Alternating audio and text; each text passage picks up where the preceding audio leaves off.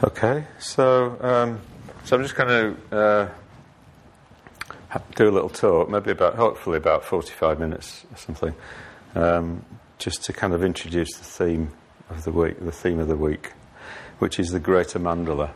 Uh, so um, the, the the source of the uh, it's online. You can find. Uh, a chapter from a book called Wisdom Beyond Words, which Sangharakshita wrote uh, about about wisdom, uh, and it's in a section on uh, a Buddhist scripture called the Ratnaguna Samchaya uh, which is the verses on the accumulation of precious qualities.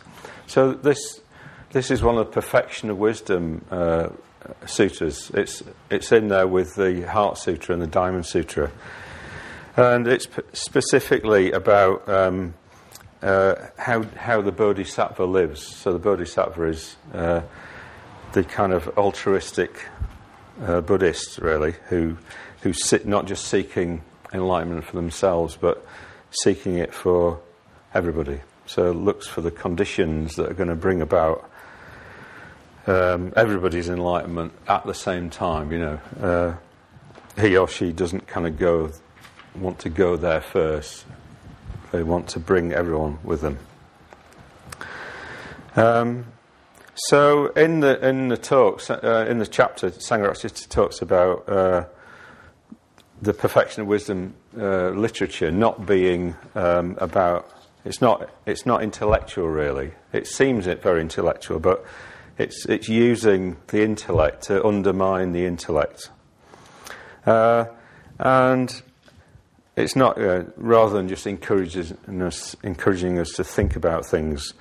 So uh, he talks about silence um, being a more communicative mode than than speaking, and uh, he says if if anything, there is even more communication at a more subtle level with silence than with speaking. We find more subliminal we find more subliminal and, in that respect, more expressive modes come into the fore, involving the eyes, the face, gestures, and posture. We may even find that we can communicate our awareness of some, someone without looking at them. So, I think sometimes we experience this when we go on retreat that we're just kind of there in the same space and we kind of there's just a sense of each other uh, and it's not like there needs to be that much kind of direct communication. Um, so, uh, in a way, well, maybe that's a bit of a something to think about for this week. You know, just kind of that silence, just being silent more of the time, uh, uh, cutting down on uh, input, and uh, you know, looking on the internet and whatever it is, uh, and just kind of taking in nature a bit more, just taking in taking in ourselves, you know, taking in what's there. It's a bit like that meditation, just kind of like, what is my situation? Where am I? You know, where is this? You know, I have a body, remembering that, trying to let it support us. So, all of this is like the is like the greater mandala. Um, so in uh, so Sangharakshita talks about the um, about awareness, you know, like a Buddha's awareness being a warm thing, not a cold thing. And uh, uh, you get, um, there, are three basic words for wisdom in, in the Buddhist tradition there's prajna, vi, uh, vidya, and jnana. So prajna is more the thinking side of things. So we kind of reflect on, reflect on life and we come up with a a different view of things or a better view of things. So that's prajna. Uh, and um, a Buddhist scholar called Herbert Guenther talks about this as analytical, appreciative understanding. So it's not just analytical, it's like um, somehow the, the emotions are in, in there as well. In fact, you know, it's a bit like if you think that. Um, what we try, you know, to get to enlightenment, you've got to, you've got to take your, the whole of yourself there. you know. So you've got to take your emotions there and your intellect there and your body there. So it's completely obvious, really, that you know you need to have. There's an emotional component to wisdom. You know, there has to be one because it's our emotions that that really dominate things. You know, uh, they. You know, we might think, oh yeah, I really want to med- get up and meditate tomorrow morning, but it's our emotions that probably dictate whether it actually happens or not. You know, our desires. So somehow we've got to kind of bring uh, our desires on board. Um, you know, if we're going to kind of get any, get anywhere, and particularly if we're going to get any kind of wisdom. Uh, and so, in, in, in, this chapter, he talks about um, about loving kindness or metta as as being like prajna, or it is prajna. So, wisdom is uh, is loving kindness.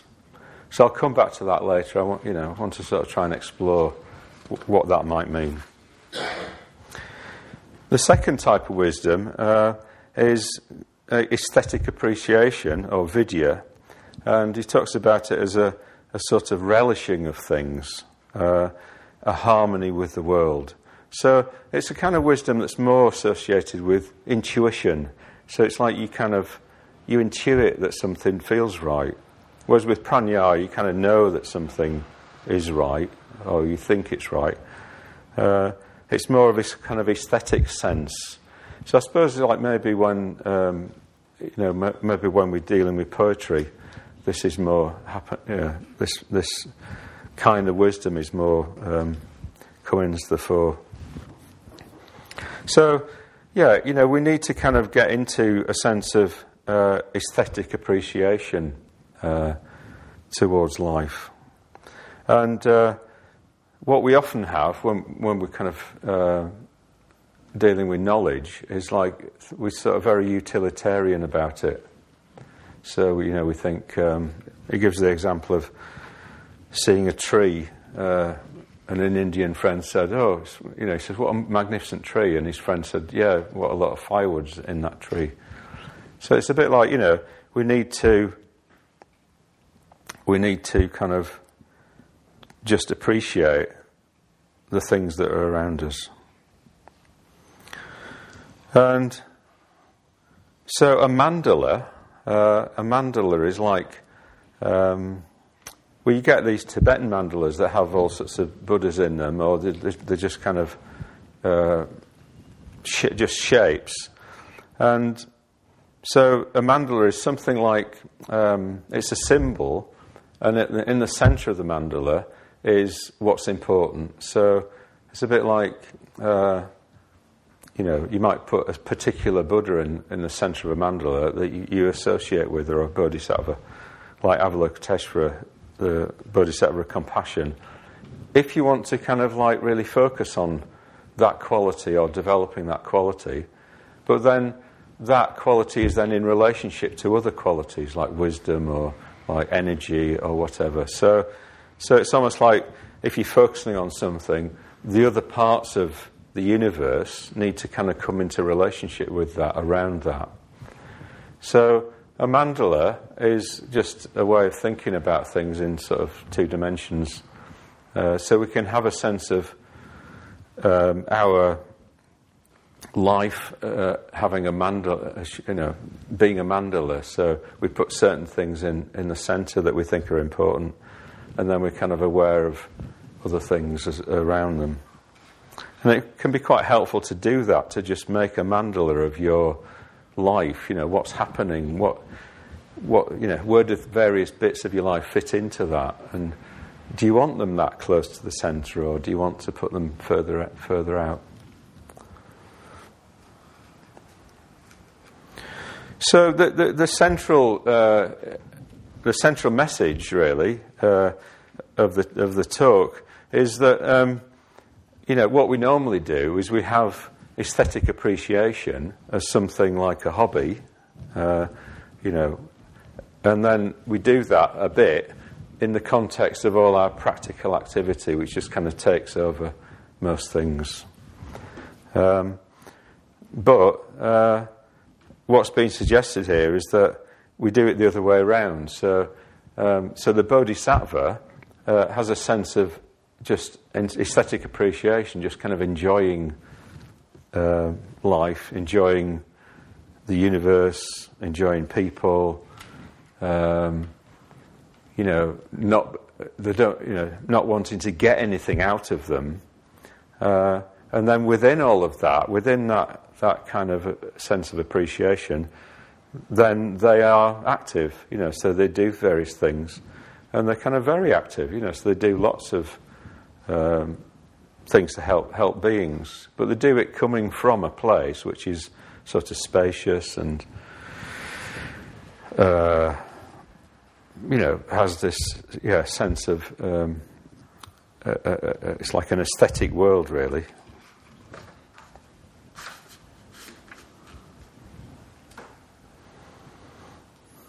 So. Um, It's like uh, I'm just trying to kind of this is this is Sangharakshita's talk or his chapter. So what I wanted to do is to kind of tr- just try and explore that a bit, how that might actually work more in our experience. You know, what is how can we actually access this kind of greater mandala through our experience? Uh, and one of the things that I, have focused a lot on in the last 10 years is um, is uh, a Buddhist teaching called the Four Foundations of Mindfulness. So the, this is the central teaching of the Buddha on, on mindfulness. And uh,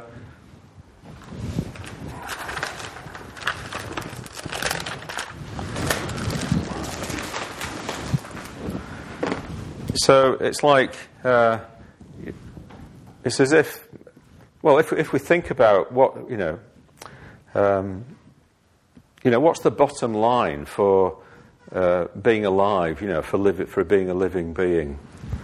Uh, well, the bottom line is like, you know, we're all sort of trying to find happiness and sort of escape from suffering. So that's a kind of universal thing, really.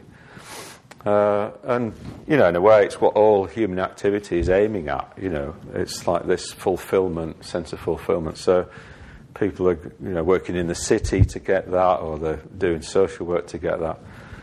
Um, but, you know, if we think about it, well, what do you need to bring happiness about? What, the, you know, what do you need? Well, you need two things uh, logically. You need to want it, you know, so you need to want happiness for yourself and for others, which is the metta bhavana meditation, cultivation of universal loving kindness. And you need to know how to bring it about. So, how to bring it about is mindfulness. So, in um, a scripture called The Questions of King Milinda.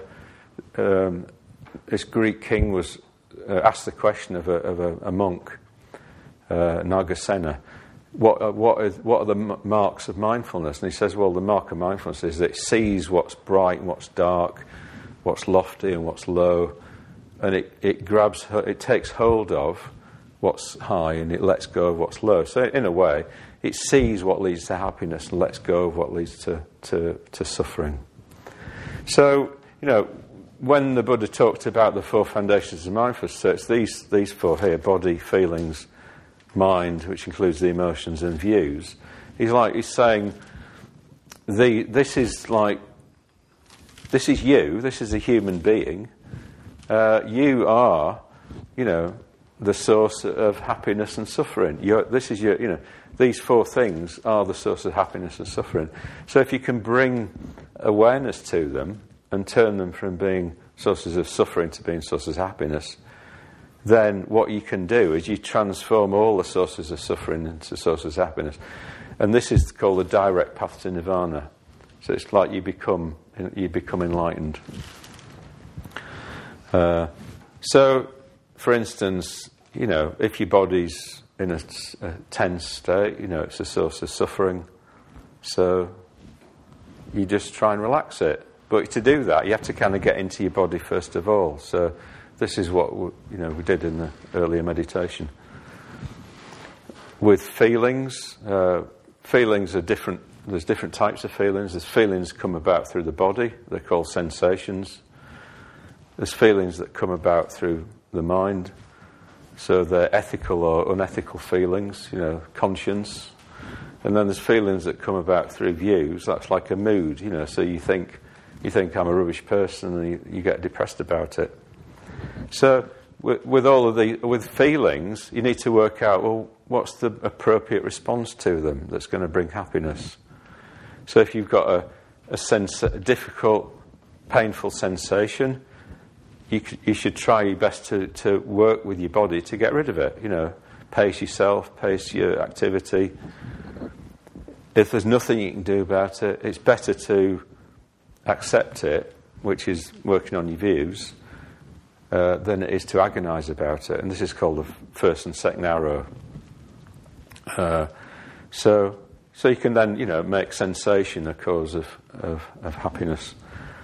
If you're working on your views, well, if your views are out of line with reality, then that's probably that's going to give rise to feeling particular feelings. So it says that the Buddha or an enlightened being doesn't experience a mood or doesn't experience mental feeling because they don't.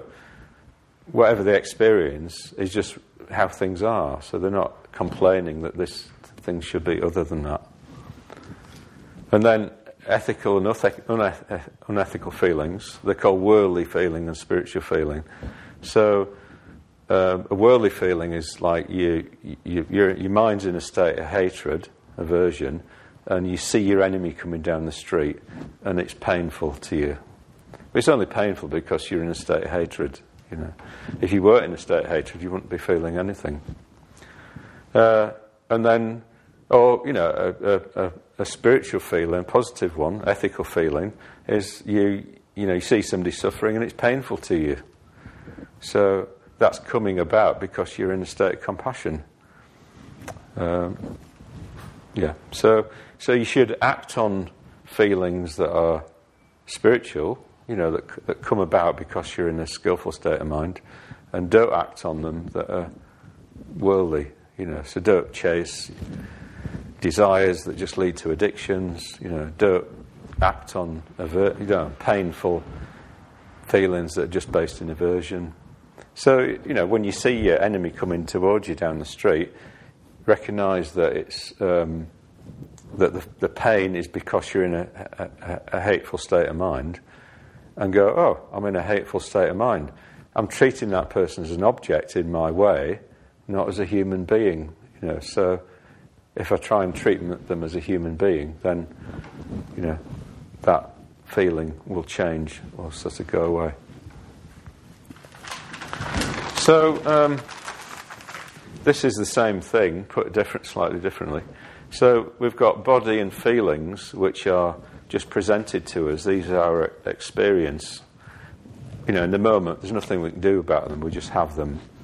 But then our mind and our views are well, how we respond to things. So that we do have control over, over these two.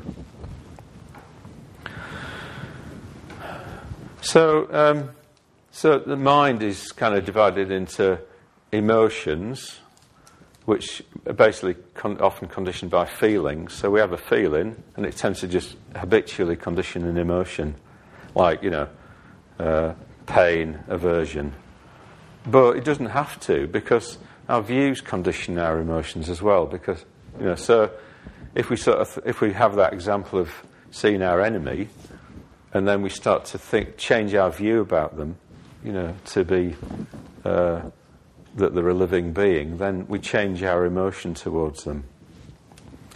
So there's something about um, uh, aesthetic appreciation, I think, in, that is about taking all this all this in. So I think when we're just utilitarian, our view is that uh, we've, we've got this kind of fixed view that if I get this thing, you know, this pile of wood or whatever, uh, taking that example of the tree, then, you know, I will be happy. You know, things, you know.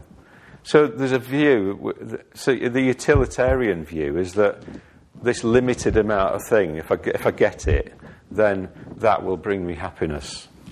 But actually, the view, you know, the Buddhist view is that all things are impermanent, insubstantial, and therefore unsatisfactory. So, if we hold that view as well as, oh, it'd be useful to have that wood, then it's not that, uh, well, we don't, well, one, we wouldn't, we, not, we don't put, so, we don't invest so much energy, emotional energy in it, you know. Uh, and we're also ready when it goes. Oh, there'll be some element of us is kind of like, uh, you know, able to kind of let it go.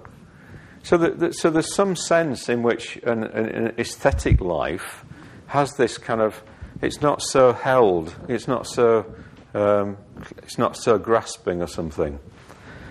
And uh, I've, sort of, I've done a bit of thinking about um, things like uh, how poetry works and how kind of a metaphor, things like that work. Um, and it's almost like you, you know, with a with a metaphor, it's like you've got, you know, so an example is um, poetry is a zoo. Blimey, this. So Les Murray says poetry is a zoo. So it's like, a, why is it a zoo? Well, it's like a collection, you know. So, so it's true. It's kind of true. Oops. It's true that poetry is a zoo in some sense in some associative sense, right? So yeah, it's it's a bit like a zoo, but literally, it's not true. It's not a zoo. So I think what things like poetry and metaphor do is they they create like a, it's a bit like a koan, you know. You've got two truths going on at the same time. Uh, so what has to happen is that your mind, if it's going to take both seriously, it has to kind of be in here. It has to, it has to occupy this space, which is a sort of space of unknowing. You know, it's like we don't, you know, when we're literal about things, it's like we know, you know. Uh, and when we're kind of like just vague about things, you know, it's, you know, there's no, there's no focus. But somehow with, re- with reality, we need to be in this kind of space where, um, where we're open, you know, we're being open to things. Um, we're opening ourselves to, to, to learn about things.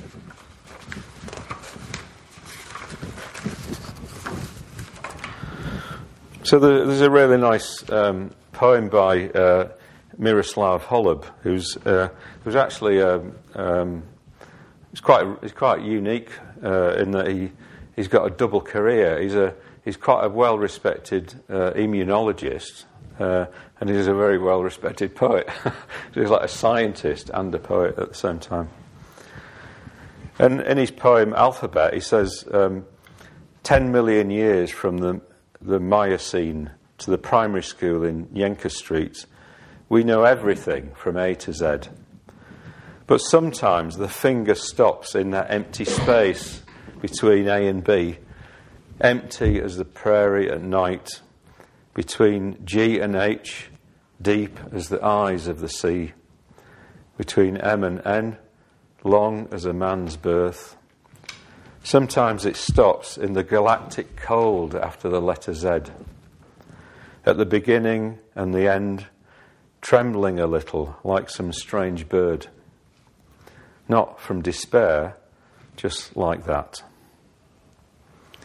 So I think, um, you know, maybe what we can do a bit in the week is like just trying to be a bit le- less kind of certain about things. Uh, you know, about be, try a bit less certain about what is going to work in our practice.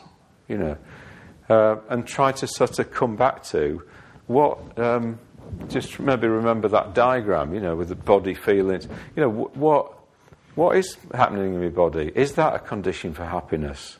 Am I just overriding it because I want to get something done? You know, uh, how am how are my feelings? Am I just overriding them? Am I just switching off from them? Uh, I mean, I think uh, aesthetic uh, appreciation is very much connected with ethical feeling. So it's a bit like it is, you know, something we can cultivate. You know, we can go and, uh, you know, we can go down the art gallery. We can like, we can get DV, art house DVDs out. You know, so maybe sort of try to do that sort of thing in the week. Uh, get give yourself a diet, which is which is all about cultivating this kind of ethical, aesthetic sense. You know, um, where you're going to be, become more attuned to the gaps between things, you know, to the to the maybes and the I don't knows and all that sort of thing. Uh, and I think you know when we can do that, it's a bit like um, I think maybe this space, this you know, can inform us a bit. It can actually help us. Uh, it can influence us. You know, it can help us relax. It can help us slow down, and it can help us actually make more, uh, d- decisions that are a bit more, um, a bit wiser. You know, a bit more all-inclusive. You know, so that we're not just kind of going right. This is what I need to do. Um, so uh, I said earlier about um, in Sangharakshita's uh, chapter in Wisdom Beyond Words, he talks about uh, prajna being. Metta is prajna. Prajna is metta. Um, so in with uh, I think with this, it's a bit like well. Um, we need these, t- you know, we've got these two things that we need to bring about uh, happiness loving kindness, we've got to want it, and then we've got mindfulness, you know, how we bring it about, bringing mindfulness to ourselves, to others, you know, so that we, we do actually, we are mindful of everybody, and we do actually maximize our, you know, the positive effects we're having on, on, on them. So it's a bit like the Buddhist path is this. Uh, you know, isn't anything other than that. You know, it, it, there's no place in which metta suddenly disappears or gets replaced by something else. Even though people think, oh, insight, that's some advanced sort of thing, you know. But it's a bit like metta become, just becomes part of the view that we have, you know, much more consistently, really, here, you know. So it's a bit like this view becomes bigger and bigger and it keeps including living beings all the time, more and more. Uh, so when um, in, in, in the uh, in the Ratnaguna Samchayagata, uh, in the next uh, next chapter, it talks about uh, the, there's a quote. It says, "Call forth as much as you can of love, of respect, and of faith. Remove the obstructing defilements, and clear away all your taints. Listen to the perfect wisdom of the gentle Buddhas taught for the weal of the world, for heroic spirits intended. So that word faith in there is, uh, is the, the, the, Buddhist word is pasada or prasada. It's like Prasadu, that's his name. So it's, it's, what it is, it's a lucid faith. It's like seeing clearly that this is the way forward. Uh, and the, the Buddhist path of the dhyanas, the kind of higher states of consciousness in meditation, um, that comes in at the second dhyana, which is the place of inspiration. So, but the dhyanas only come about through skillfulness. You know, the first dhyana is arises in dependence on skillful mental states and you know, lack of lack of obsession with sensory things. So it's a bit like, you know, that kind of that lucid faith, that seeing things clearly, that brightness. Ratnaguna talks about it as a, a brightness and like the little leaves, that little green leaves that come out in the springtime. It's like that beginner's mind, you know. It's like so. To, so that's what comes out of really focusing on on living beings, wanting to help them, actually helping them, and then experiencing the joy of that. Uh, and then, you know, further along, it just turns into wisdom, really. You know, it just turns into when we when we're kind of completely skillful all the time because we really believe in that that that is what needs to happen. It's not you know it's not a, it's not a it's not a random thing. You know, it's a view we have. Then we do actually eventually uh, bring. You know, we are completely skillful once we've, we've, we've worked ourselves, worked our minds to be able to do that. And that's represented by the fourth dhyana, where, which is talked about as, as a state of purity. But it's purity in the sense that, that we, know, we, don't never, we don't make a mess around it. You know, we're just always making a good, uh, making something good out of the world.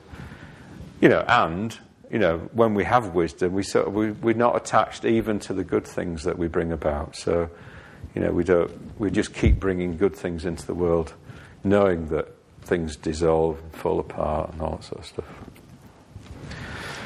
So, um, so in, in, in Sangharakshita's chapter, what he recommends at the end is, uh, you know, getting this balance, getting a balance between the retreat type life, the aesthetic life, and the practical life. Uh, you know, says that if you go to one, ex- you, you, know, you can go to one extreme and the other. So you can go to the extreme of never really doing it, having a completely aesthetic life and never really achieving anything or doing anything for anybody else. Or you can just be kind of just always doing and you're kind of just stressing yourself out all the time.